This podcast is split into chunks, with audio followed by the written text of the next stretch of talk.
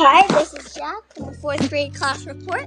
On Monday, we had to bring back our math reviews.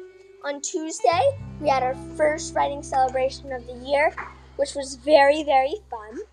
On Wednesday, we had our first class craft, our first level 3 people on class craft. On Thursday was picture day, which was very fun because we got a really nice class photo. And on Friday today, we had our second grammar test and our fifth dance party of the year. This is Jack from 4th grade class news. Bye-bye.